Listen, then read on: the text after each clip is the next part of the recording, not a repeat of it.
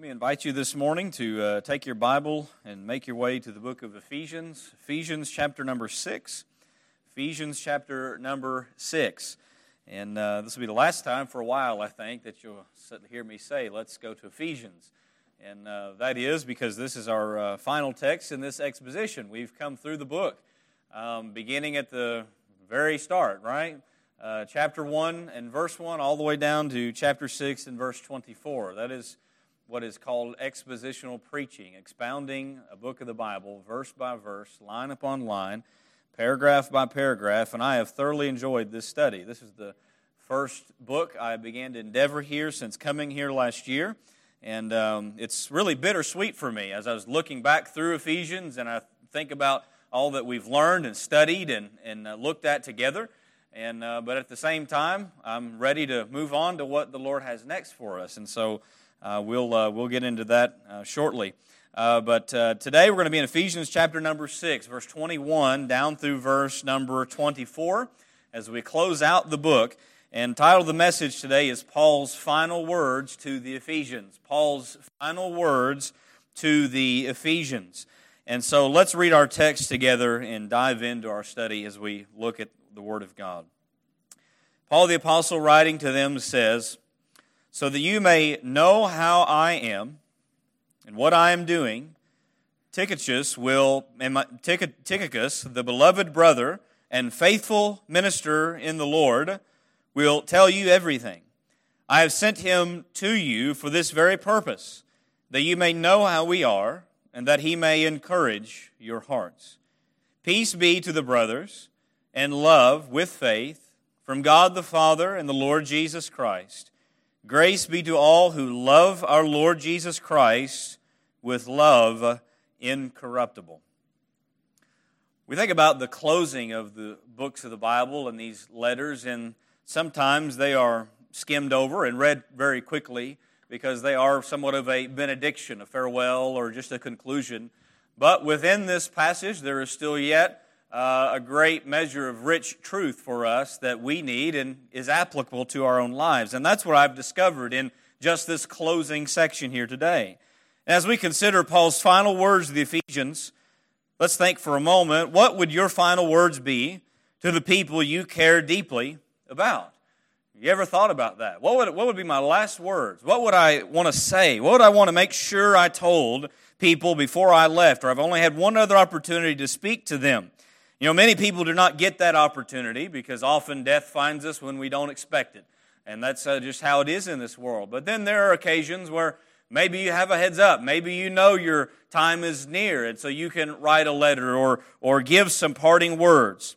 We've probably all heard significant last words from well known people in history, and I was reading through several, and, and uh, John Wesley was one that came up. And just before he died in his 88th year, he sat up and looked to his loved ones weeping at his bedside and said, Best of all, God is with us. And those were his parting words. Best of all, God is with us. And that's a great reminder for those grieving that God is with us, right? And he is with his people. And in a sense, this is what Paul has deeply made clear to the Ephesians that God is their God in Christ Jesus, and he is with them. He has changed them, he indwells them. You see, Paul is in this position where his words here are most likely the last he's going to communicate specifically to the Ephesians. And that hit me as I studied this because we often think of Paul's last letter as being Second Timothy, right? That was the last one he penned, but in reality, some of the letters, especially the prison letters, those were the last words he would communicate to those specific churches. Because Paul doesn't get a chance to get out of this prison and go back and see them again. And unless he wrote another letter that we don't have record of or communicated another way, these would have been some of the last words that Paul would have communicated to these churches that he dearly loved. Because he's in prison in Rome. And he wrote, he wrote several letters from prison to churches and to specific people. And Paul is never going to get the opportunity to see these people again. And that points us to the reality that these are some of the last words he communicates to the people in Ephesus. To the people in Ephesus. Now, you could say that also about Philippians. That was one he wrote in prison. Colossians, 2 Timothy, he wrote in prison. Philemon is another one. So, so we read these with that in view. Now understand that Paul, he deeply loved these churches. This was not just, you know, another church down the road that you'd pass by. He knew them. He loved them. He labored among them. He, he, he knew their names and, and knew where they were and what their spiritual needs were. He loved them dearly. And that was reciprocated to Paul, too. And I want to open just an introduction just to show you this backdrop in Acts chapter 20, if you would. Look at Acts 20. We'll go back to Ephesians just a second. But Acts 20, in verse 36 through 38, we see this last physical encounter between Paul and the Ephesians. And what a dear encounter it is. We don't have this with every church that he visited, but Ephesus was one that was quite significant here and how much they meant to each other. Acts 20 in verse 36 through verse 38. And notice this, Paul, this, this text happens after Paul gave a, a, a good discourse of instruction and communication to them, especially the elders in Ephesus. And he says in verse 36 And when he had said these things, he knelt down and prayed with them all. And there was much weeping on the part of all. They embraced Paul and kissed him, being sorrowful, most of all because of the word he had spoken, that they would not see his face again. And they accompanied him to the ship. Now, you just kind of put yourself in the Ephesians' shoes and in Paul's shoes in this text. Paul is telling them, You're not going to get to see my face anymore this side of heaven. But praise God because Christ is risen. It's not the last time they'll get to see Paul face to face, is it? And that's true for all of us who are in Christ, who have had loved ones go on in Christ. Um, it's not goodbye, it's just, I'll see you later. Uh, that's what I took to heart when my dad passed away in 2016. I said, you know what? I'm going to see him again uh, because Christ lives and because he's risen. And, and so this is what the hope is for the Christian. But they would not see his face again. So these words are encouraging words and final words for the Ephesians from Paul, who is going to be put to death uh, in the not too uh, distant future. So in our notes this morning, I have two headings I want to bring to your attention. Just two. Uh, and uh, we'll look at these together. Notice with me, number one, in our text, we see Paul's desire for their encouragement. His desire as he closes this letter is that they be encouraged. He wants them to be cheered. He wants them to be built up. And to do this, he's going to give them some truth, but also a person who's going to communicate some truth. And so notice with me letter A this morning, the messenger for their encouragement. There's a messenger that's going to come to them and bring them some encouragement that they greatly need in their Christian life and in their church. And so he expresses this and says that a man named Tychicus, and I'm going to struggle with that, all right? One of them Bible names that you got to look up. How do I pronounce this? Because all my life I've been calling him Tychicus. And uh, I looked at that a little closer, and that's not how it's, how it's pronounced. And I even went to one of them uh, voice things that pronounces names for you and it told me I was wrong. and, and so I'm thankful for the tools we have, but if I stumble over this guy's name, just bear with me. You know who I'm talking about. So, um, Tychicus, okay, verse 21, notice this. He says, So that you may know how I am and what I am doing, Tychicus, the beloved brother and faithful minister in the Lord, will tell you everything. Now, when Paul mentions people like this that we're not really aware about, it makes me wonder who is this guy? Who is this guy? Because he's kind of an unknown, right? We don't, we don't talk about Tychicus a whole lot, do we? Now, Paul is known to us, but Tychicus, who's that guy? Why is he mentioned here? Well, what do we know about him? We see him referenced in other writings of Paul, and in the book of Acts, Acts chapter 20 and verse 4, we, we read him listed among other faithful brothers, and that he was of the Asians, Tychicus and Trophimus. And so he was, he was of Asia Minor.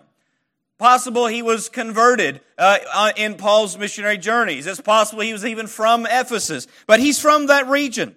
And this man, Tychicus, he became a treasured servant and helper to Paul in the gospel ministry. Now, we often think of the Apostle Paul and all that he did and how great an apostle he was. But when you read the letters and you read Acts, understand this Paul always had a team of people working with him. You know why? Because no minister can do it alone. No minister can do the ministry alone. That's why the local church body is a, is a unified body that serves the Lord together in the work of the ministry. And, and so Tychicus here, he was a beloved brother. Notice he's a beloved brother. Notice how he's described by Paul. What's it mean that he's beloved? It means that he's one who is dearly loved. He was greatly loved by Paul and by the saints he was one who was very valued among the people of God for his faithfulness and his service in the ministry. You'll notice also that Paul says of him, he is a faithful minister in the Lord. A faithful minister in the Lord. Now, what's it mean to be faithful? To be faithful means that you are trustworthy. It means to be dependable. It means to be reliable and committed. You see, there have been many ministers in the Lord throughout history, but not all have been faithful ministers in the Lord. You see, faithfulness is an essential quality for all of God's ministers, but not just God's ministers. All of God's people redeemed by Him are called to be faithful.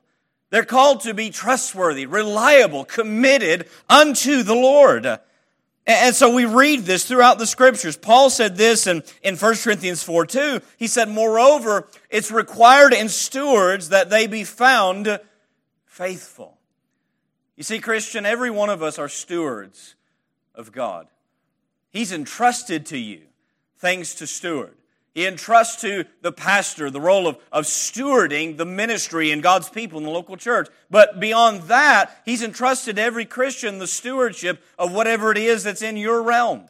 He's entrusted you to steward your, your time, your energy, uh, your health, your, your Christian walk with Him, your service, your worship. Stewardship is part of life. And as stewards, we are called to be faithful in our stewardship.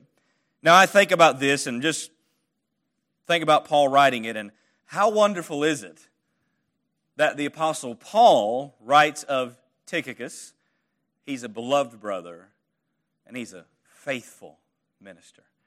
You know, we all like to have words of encouragement every now and then, right? We'd like to have the approval of certain people that know that, uh, that well, you know what, they, they, they, Uh, I'm thankful that they are, encouraging in their words. And that's what Paul is. He's encouraging in his words. But there's something more important here to me than Paul's words.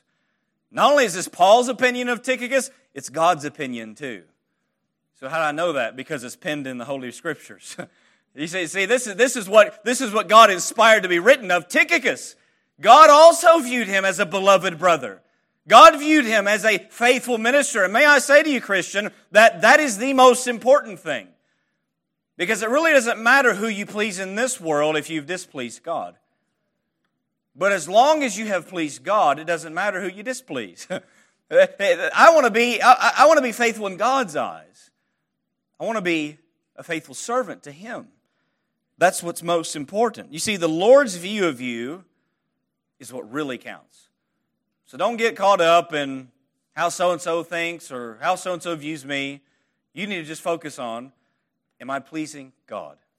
Am I seeking to be faithful in God's eyes? It doesn't matter about other people, but other but God's eyes. The Lord saw Tychicus as beloved and faithful in his Christian life. And his faithfulness is manifested here and in other places in this way. That Tychicus, okay, he is being trusted to deliver the inspired revelation of God's word to these churches.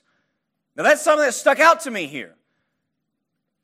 Paul's writing a letter in to Ephesus, but he's all the way in Rome. How's that letter going to get to Ephesus? Praise God the U.S. Postal Service wasn't around, right? Might not have made it. Might have. I've had ups and downs with them, but you know what I'm talking about. Somebody had to carry this letter all the way to Ephesus. And that person had better be trustworthy. Trustworthy to carry such a sacred and holy document, the, the, the, the original, okay, the original God breathed copy penned by Paul or given by Paul would have been a weighty responsibility to carry all the way to Ephesus. You know, there was a time when I was trusted with something important and lost it. Dad gave me his business credit card one day at work. sent me on an errand to go get something for the shop that we needed to have. So I go to the store, use that credit card, get the thing we needed for the shop, come back to the shop, and give him the thing that he needed. And then he says, Okay, do you have my card? I said, Yes. Open my wallet. It's not there. Start checking my pockets. It's not there. By that time, my heart's beating. All right? I'm like, oh no, where is this at? Go to the truck. Not there. Go back to the store. Wasn't there. I thought, I've lost that card. Well, I can tell you, I learned a lesson. Don't lose the card. Don't lose the card. If you ever get trusted with this, he got a new one. He got a new one later, and I had to do the same thing. And he took this card and showed it to me and said, Son, don't lose this card. don't lose it. He don't want to replace it again. So I learned that I got to be more trustworthy with that. It was an accident. Don't have a clue how it happened. But that's a trivial thing compared to carrying a copy of God's Word, this letter, across the Mediterranean and all the way over to Ephesus from Rome. And that's what Tychicus is trusted with. Now, whether Tychicus knew this was part of God's canon, uh, makes no difference. We know the canon of Scripture was being developed. There's several letters that were written. Some are included, some aren't. And God's Spirit governed in that affair. But Paul knew that he had pinned the depths of God's glorious gospel and some very needed application for the church and for the Ephesians. And Tychicus is trusted to get it to them. Think about how many Bible scholars would love to have that original copy in their hands. You know, we don't have any original copies of the scriptures. God has preserved his scripture through copies of copies of copies of copies um, then he's providential in that. If we still had those, probably people would worship the, those themselves. But uh, what we find is that, that Tychicus, eh, he got to carry this. And it goes beyond just Ephesians. Understand, he didn't only carry Ephesians, he most likely also carried Colossians. Colossians, because it went on the same journey. We read in Colossians where Paul writes, Tychicus will tell you all about my activities. He is a beloved brother and faithful minister and fellow servant in the Lord. Colossians 4 7. Colossians, very similar to Ephesians, going to that same region. We also find out that Tychicus, he also accompanied Onesimus, which was a once runaway slave who is now converted back to Colossae, which indicates Tychicus most likely carried the book of Philemon. Philemon also. According to Titus 3:12, he might have carried the book of Titus. When I send Artemas or Tychicus to you, we don't have a concrete decision, but his name's in there. He might be one of the ones bringing this. Do your best to come to me at Nicopolis, for I have decided to spend their winter there. And then there are some that think he even carried Second Timothy later, as Tychicus was to replace Timothy at Ephesus while Timothy went to see Paul before he died. So, what do you, what do you gather from all this? Tychicus is an unsung hero of the faith, one of the unknowns that we don't hear about a lot. He stood by Paul in the very end, serving the Lord in whatever way he was needed. He delivered the scriptures to the churches and served in the churches however he was needed at this time. And there's great application for us in this. And there's twofold application I want to bring your attention. We should have faithful hearts to serve in whatever way we can, even if that way is unnoticeable. Because many people want to serve only if it's noticeable, right? That's not the, that's not the quality of faithfulness. We are to serve even if it's unnoticeable. Because though you may serve the Lord in ways here that even I maybe don't even see, nothing goes unnoticed by God. And there is a rewarding day for you. When we come before the Lord, every, there's an account of everything that we've done in His name and on His behalf even if it's picking up a piece of trash out of a pew, even if it's, if it's sweeping the parking lot, or whatever it is that you do, cleaning toilets. So much happens in this church body that a lot of people have no clues happening or who's doing it. Understand that service is so greatly needed and beneficial to the church and to the glory of God. So we, we have to remember we need to serve God, even if it's unnoticeable, but we also need to remember that many of God's most faithful men and women are unknown to the masses. You see, serving the Lord is not about being noticed in that service or well liked by the crowds. It's about being faithful in the little, unnoticeable things. Because every little thing done is always seen by the Lord. And I gather from this a great principle for us. You know, we hear of Paul often Paul, Paul, Paul, Paul. Rarely hear of Tychicus.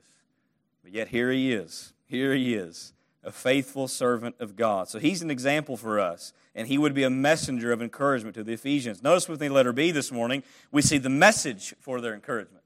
We see the messenger, which is Tychicus, but now we see the message. What's the message of encouragement that's going to be brought to them. I mean, you think about them needing encouragement. You imagine Ephesians gathered, gathered together for a service in whatever way they were able to gather. They didn't have nice buildings like we have today. Sometimes they had to meet in, in houses or in hidden places, sometimes caves or different areas. But imagine the Ephesians gathered together for service, and then Tychicus shows up. He wasn't no stranger to the churches, they knew who he was. They knew him, and they began to ask, Tychicus, what are you doing here? Weren't you with Paul? How is he? Does he have any word for us? Tychicus holds out Ephesians. He sure does. He's got a word for you. And I'm going to tell you a little bit about it. And you look at verse 21, what's Tychicus do? He's, Paul says he's going to tell them everything. Everything of what? Well, we know for certain from this context, he's going to tell them about Paul and how he's doing. But I think it even can go further than that. The content of Ephesians, as we have so gloriously seen, is rich and deep in theology and application. Tychicus would have been a great aid in expounding that to them because he was with Paul when he wrote it. Tychicus would have had a clear understanding of this book, and it's possible he may have been the first person to expound Ephesians to Ephesians, to the Ephesians. Now, I just pause for a moment and just reflect on the content of Ephesians. What an encouragement this book would be to the Ephesians, especially since they were in such a dark and hostile culture that was increasing in its pressure against Christianity. How marvelous would it have been for them to hear that Christ is exalted and he's put all things under his feet and he's the head over all things of the church. That the forces of darkness can't stand up to the power of his light. How encouragement, how encouraging has this book been for us as we have read and studied it verse by verse? It has revealed to us the depths of God's glorious gospel. From eternity past to eternity future, we see the triune God redeeming sinful men. God the Father choosing us, God the Son redeeming us, God the Spirit calling us and sealing us. We've been brought from death to life. Do you not, are you not encouraged by that, Christian? You, you've been brought from death to life. You were dead in sin, and now you're alive in Christ because of Christ alone and by faith in Him. You see, this, this book itself is beyond doubt encouraging to the people of God. And I will tell you that the main encouragement God's people need in every generation is the truth of the Word of God. The Word of God is what builds us up. It is what edifies us. It is what encourages us. Because we've got plenty in this world that discourages us, don't us? Don't we? All you gotta do is turn on the news Scroll Facebook for a little bit. You're going to see something bad that's happened, something miserable that's happened, something to bring our spirits down. You're going to experience things in your life that are discouraging, hardship and trial. And what is it that builds us up? It is the truth of God's Word. It is Scripture, friend. We need the truth of Scripture, the truth of Christ, and the truth of who we are in Christ. The truth of the church, friend. The truth of what God is doing in the world and what He expects from us. And so this is what Paul gave them in Ephesians. Paul could have given them a real lengthy letter about all his afflictions. He had no shortage of afflictions to write about, no short of trials, no short of injuries and, and things he was enduring. But he's not concerned about himself. He's concerned about Christ being exalted. And that's, that's just, that, just, that just pierces me as I think about Paul and what he's going through. Now, that doesn't negate from this reality that Paul does know they're concerned about him. He says in verse 22 I have sent him to you for this very purpose, that you may know what? How we are. How we are. And that he may encourage your hearts. You see, though Paul's not concerned with himself, he knows those who care for him are pretty concerned. And Paul knew what it was to be anxious for his beloved that he loved, others in the faith. There was a time when he that he describes where uh, he, he had come to a place, he came to Troas in 2 Corinthians 2 12 through 13. He came there expecting to meet Titus, but Titus wasn't there. And so he says, My spirit was not at rest because I did not find my brother Titus there. He's, he's concerned. Where is he? Has something happened to him? Is he okay? That's the natural concern for us, right? Paul was concerned about Titus's status. And so the Ephesians, they're concerned about Paul too. You remember, they're, they're walking him to the ship as he's leaving, and they're weeping because they're never going to see him again. They know he's still alive, but they're wondering, how is Paul? You know, imagine hearing a, of, of, a missionary that we knew, loved, and maybe even ministered here among us at one time. We hear that, man, he's been put into prison. You know this person, you love this person, you've labored with this person, and you hear he's in prison for the gospel's sake. What would be your heart? You'd be kind of anxious. What, how's he doing? Is there an update? What's going on with him? So, Paul wants the Ephesians to know how he is through Tychicus. And this is all meant to do one thing for them it's to encourage their heart. What does it mean to encourage in this way? It means to instill someone with courage or cheer. And I would say, I would venture to say that the Ephesians were encouraged by Tychicus showing up but not just showing up with words about Paul, but giving an entire letter from Paul about the glories of Christ and who they are in, Christ and what he's expected of them. So we have much to be encouraged about from the scriptures today. So let us be encouraged by God's truth, but also let us seek to be an encouragement to others. We ought to actively seek to do that, to build up our fellow brothers and sisters in Christ. Number two, Number two this morning, notice that Paul desires, as we come to these last two verses, Paul desires their spiritual well being. He desires their spiritual well being. And this is seen just in his typical closing of a letter. But in this closing, I, I think you see a summary, really, of what he wants for them. Letter A, Paul wants them to live in Christ fully. He wants them to live in Christ fully. And these final words, this, this, this closing greeting, are, are usually skimmed over quickly, yet they have rich truth within them. Verse 23, he says, Peace be to the brothers. Peace be to the brothers. So why is Paul close in such a way? Because they're his parting words, they are his desires. What's his desire with this? He desires them to have a continued spiritual growth and unity together within the church. He wants them to understand that peace is what should be prevailing among the people of God. Now, the word peace here refers to a state of well being, and it can also be used in terms of harmony and unity. This is what God's people need to have. Paul's going to leave, he's going to die, but the church goes on beyond Paul. And the church in every generation needs to have peace with God and with each other. That's their spiritual well being. This was his desire for them grace and peace. He says this to many churches. That's uh, 2 Thessalonians 3.16. Now may the Lord of peace himself give you peace at all times in every way. The Lord be with you all. God be with you till we meet again. Peace. He desires their spiritual well being. But notice also, he says, he mentions his desire for their love with faith. Love with faith.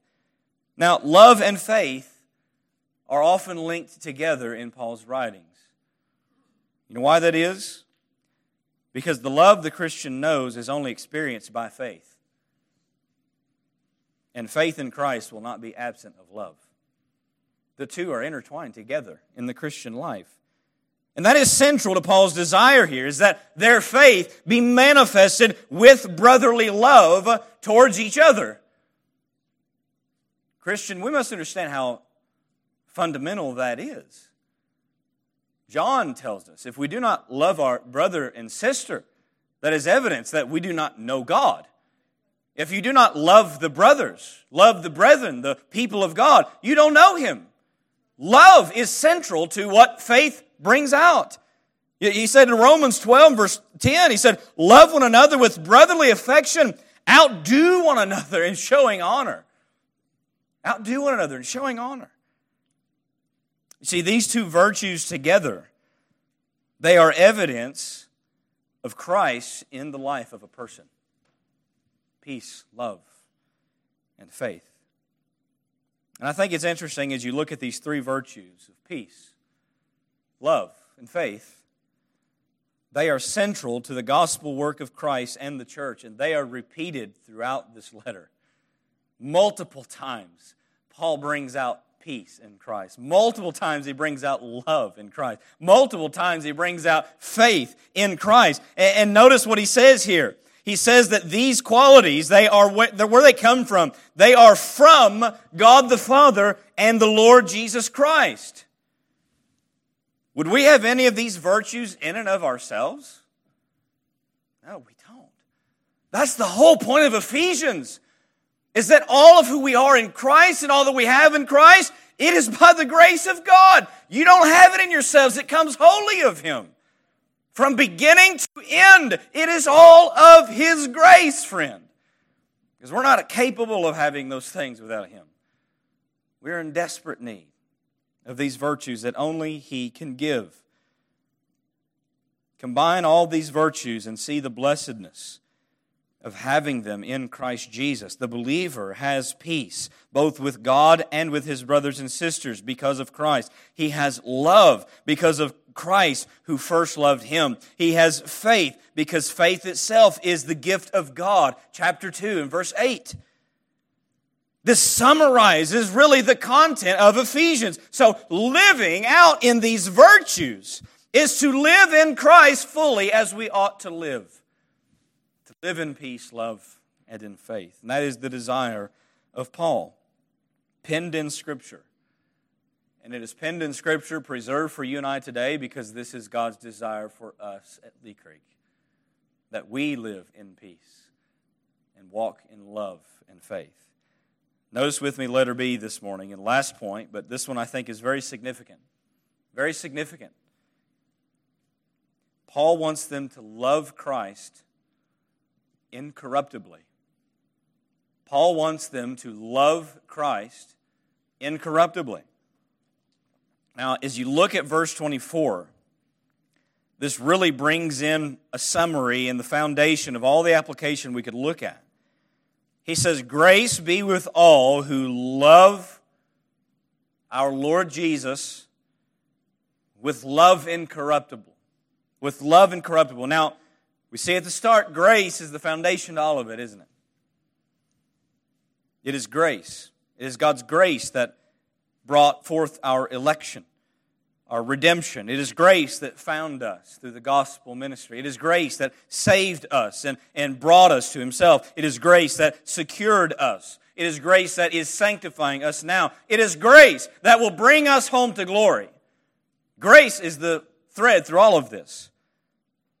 But notice what he says here. He desires grace, God's undeserved and unearned blessings on those who love Jesus with love incorruptible. What does it mean to love incorruptible. The word incorruptible here refers to the state of not being subject to decay, dissolution, or interruption. In other words, it's love that is not fading or dissolving away. What a striking application that is. Have we loved some things or some people and had maybe that love fade or dissolve later. We can all think of things where that could apply. Growing up, I had a deep love and passion for basketball. Basketball was my passion. I had a t shirt that said, I eat, sleep, and basketball. I've seen little kids wearing that. I thought, man, that used to be me. I eat, sleep, and basketball, right? That was my life. You can ask my mom. I would play all day, every day if I could. I was convinced I was going to go pro. See how that turned out, right? I don't have that same passion for basketball today. I don't run as fast as I used to. I don't jump as high as I used to. I can't shoot as well as I used to, but my passion for basketball basketball faded. it was not incorruptible. It's dissolved. I still like it, but I don't love it like I used to. Now, basketball or some other hobby that we may mention, it's immeasurably trivial compared to the love for Christ that we ought to have. You know, love fades for many things, but, but should not fade for Christ if you truly know Him. Now, here, here's what we find here. What is it? What is to be the chief love of every Christian? What is to be the chief love of every Christian, church? You can speak it with me. Jesus Christ. Jesus is to be your chief love. Above everything else, everything else in this world, the things that you love most dearly in this world are second to the love that you're to have for Jesus. We are to love Him even above our spouses, even above our children and our parents and our friends, our loved ones.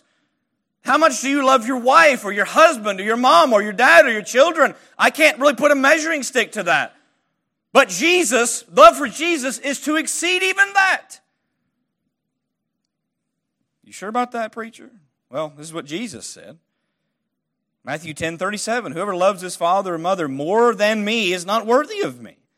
And whoever loves son or daughter more than me is not worthy of me. You understand that Christ is to be the first love of our hearts because he is worthy to be the first love of our hearts. This has been the command to God's people from the Old Testament and on into the New Testament. Jesus repeated the great commandment, in Matthew 22, 37. He said, You shall love the Lord your God with all your heart, all your soul, and with all your mind. That's all of your being. Now, as we've read through Ephesians and studied it, do we not see that Christ is worthy of love from the whole of our being? As you read Ephesians, you, you read the depths of the gospel and what he's done for you and how much he loves you. Is he not worthy of your chiefest love? Is he not worthy of him being the first love of your heart? How immeasurably deep is his love for us? How could we not love him supremely above all else? How could we not love him incorruptibly till we meet him face to face? You know, in another letter, Paul closes with a similar but not exact exhortation and says, 1 Corinthians 16 22, if anyone has no love for the Lord, let him be accursed. Our Lord come. Let him be accursed. You see, loving Christ is the chief priority of our life. Because love for Christ is the foundation to everything else we're going to do in our life for Christ. You remember what Jesus said to his disciples before he was crucified? If you love me, do what? Keep my commandments. You can see how much a person loves Jesus by how much they follow or don't follow Christ. Everyone in this room would say, Oh, yes, I love Jesus, but do you really? How deeply do you love him? It's easy to say it in words, right? Just like with your wife or your husband. Oh, I love you. Well, what shows that? What shows that? What's the proof uh, of, of your love? Where is it evidenced at, right? Now, now, perhaps this seems like a tall order from Paul, but Paul, understand, he's demonstrating this. He's not calling them to do anything that he's not doing. Paul is in prison on death row because of his love for Christ. He loves Christ more than anything. He is allegiant to Christ. He's willing to die for Christ because he loves him. And his love for Christ is rooted in the love that Christ has had for him. I love this passage in, in 2 Corinthians 5, verse 14 through 15. Paul writing to Corinthians, he says, The love of Christ controls us or constrains us, it, it grips, it takes hold of us. Because we've concluded this that if one died for all, therefore all have died. And he died for all, that those who live might no longer live for themselves, but for him who for their sake died and was raised. Our love for Christ will be invigorated when we take ourselves back to the cross.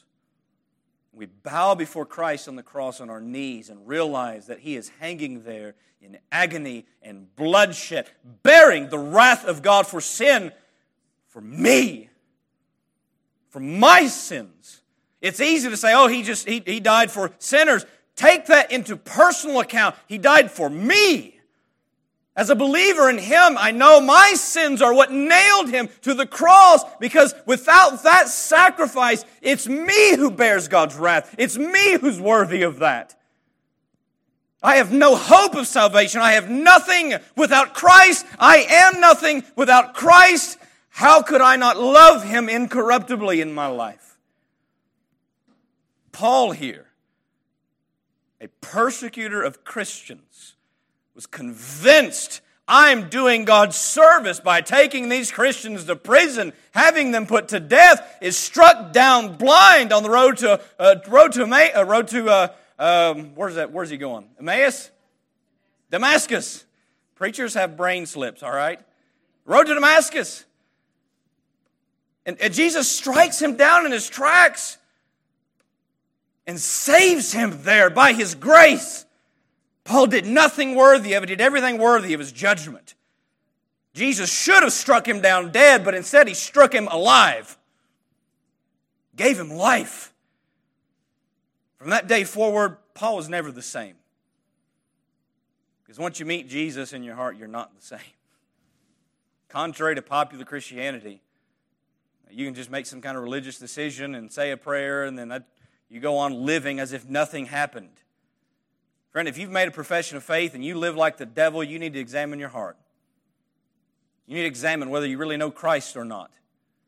Because when you meet Christ, you're not the same person.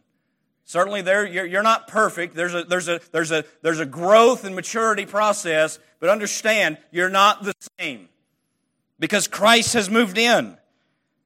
But I think of Paul and I think of me and I think of Christ on the cross. How could I not love him deeply? How deep his love is for me, so how much, how deep my love should be for him. Let's think of the Ephesians for a moment. Did the Ephesians love Jesus in this way? Maybe they did in that generation. What about the next one? Do we read anything else about the church in Ephesus? We do, and it I think it's it's providential, it's God's design that it applies directly to what Paul concluded with them. Love Jesus incorruptibly. Come with me to Revelation. Come with me to the book of Revelation, chapter 2. Because the book of Ephesians is not the only letter that the Ephesians ever got from God. Look at this with me. What a challenge this is. Revelation 2, verse 1 through 7. Notice that he says to the angel of the church in Ephesus, write. This is Jesus' words. The words of him who holds the seven stars in his right hand, who walks among the seven golden lampstands. To the church in Ephesus, he says, I know your works, your toil, and your patient endurance, and how you cannot bear with those who are evil, but have tested those who call themselves apostles and are not, and have found them to be false. I know you are enduring patiently and bearing up for my name's sake, and you have not grown weary. If the report stopped there, it'd been a pretty good report, wouldn't it? But you look at verse 4. But I have this against you. You have abandoned the love you had at the first. Remember, therefore, from where you have fallen, and repent and do the first works that you did at the first. If not, I will come to you and remove your lampstand from its place unless you repent. Yet this you have you hate the works of the Nicolaitans, which I also hate. He who has an ear to hear, let him hear what the Spirit says to the churches. To the one who conquers, I will grant to eat of the tree of life, which is in the paradise of God. There's a lot of symbolism and figurative language and Old Testament reference that I don't have time to dig into. Maybe another time. But what sticks out to me is that in the not too distant future, Ephesus gets a letter from Jesus himself through the Apostle John saying, You guys are doing all these good things, but I've got something against you. You've left your first love. The very thing that Paul closes his letter with to love Jesus with incorruptible love. How soon, even within a generation, can the love of Jesus in a local church grow cold, calloused? You understand that a church can do all the right things with the wrong motive and heart?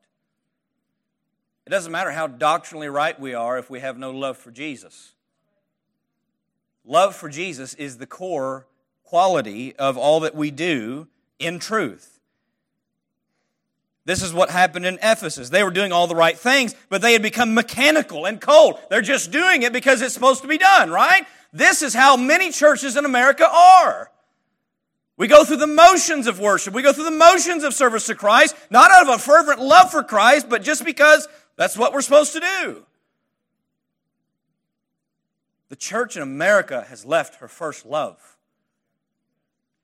We've grown cold because we're preoccupied with so many other things, things of this world, things that are temporal in nature. You see, the church can do all the right things with the wrong motive, but the church can also be deceived into being passionate about many good things, but not the best things. You know, we get passionate and zealous about a million things in this world except Christ. Many Christians today are more passionate about their patriotism than they are about Jesus and His church. Now, understand, I'm as patriotic as it gets, but it means nothing if Christ and His kingdom doesn't advance. Jesus and his church is the answer for America. Not, not necessarily one politician or another. Christ is the answer. Because Christ is king, and the gospel is the only thing that changes hearts, that eventually changes cultures. It must be the gospel. So, what we have to we have to understand that, that, that we have to be faithful and passionate in our love for Christ and not allow the world around us to dim our influence. Because Christ threatens here that if they did not repent, he would remove their candlestick, which really I, I think is their influence, the power of their influence. And I think that the power of the church's influence in America is very, very dim. Not in every church, but in many, it is growing very, very dim. And largely in part because our love for Christ has become just an ember rather than a burning flame. Though the believer may ebb and flow in their zeal at certain times in their life, understand that if you're a true believer, you're, you will always love Christ. You may get distracted at times, but understand you need to repent and come back. You'll always love Him because true love for Christ cannot be lost. It is the mark of genuine conversion. The zeal of our hearts needs to be fixed on Christ afresh. And so I ask us today do you love Jesus? Do you love Jesus? I don't want you to give me the expected answer. Say, oh, yeah, I do. Yeah, sure, of course I, I love Jesus. But I want you to dig deep into your heart and your mind and ask yourself, do I really love Jesus? With a love incorruptible. And if I say I really love him, how's that manifesting in my life? Because words are empty without actions that follow them. Someone rightly said, and I tend to agree with it, that revival is following in love with Jesus all over again. And there's a lot of truth in that. Paul's command to them is the command to us is to love our Lord Jesus with love incorruptible. So as we close this letter, church, it's a glorious letter, isn't it? It's wonderful. So deep and so, so deep and rich in truth.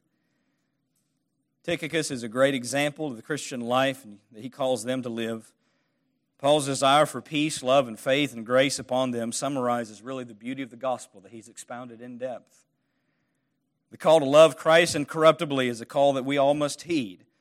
So I ask all of us today, how have these final words of Paul to the Ephesians affected your own heart today? Are you like Tychicus? Are you a faithful servant, willing to serve, be unknown, and don't have to have the attention, but I'm just going to be faithful because the Lord's worthy of it no matter what. Do you love Christ incorruptible like Paul has described here? Maybe today you have yet to be saved and you don't have a clue what I'm talking about. Understand that Christ came into this world to die for sinners, which is you. All of us are sinners. And you can only be saved and know Him and be changed by Him by faith alone in Him. The Bible calls upon you to repent and believe the gospel. Let us take the scriptures to heart today and live out the book of Ephesians like we're called to live it out.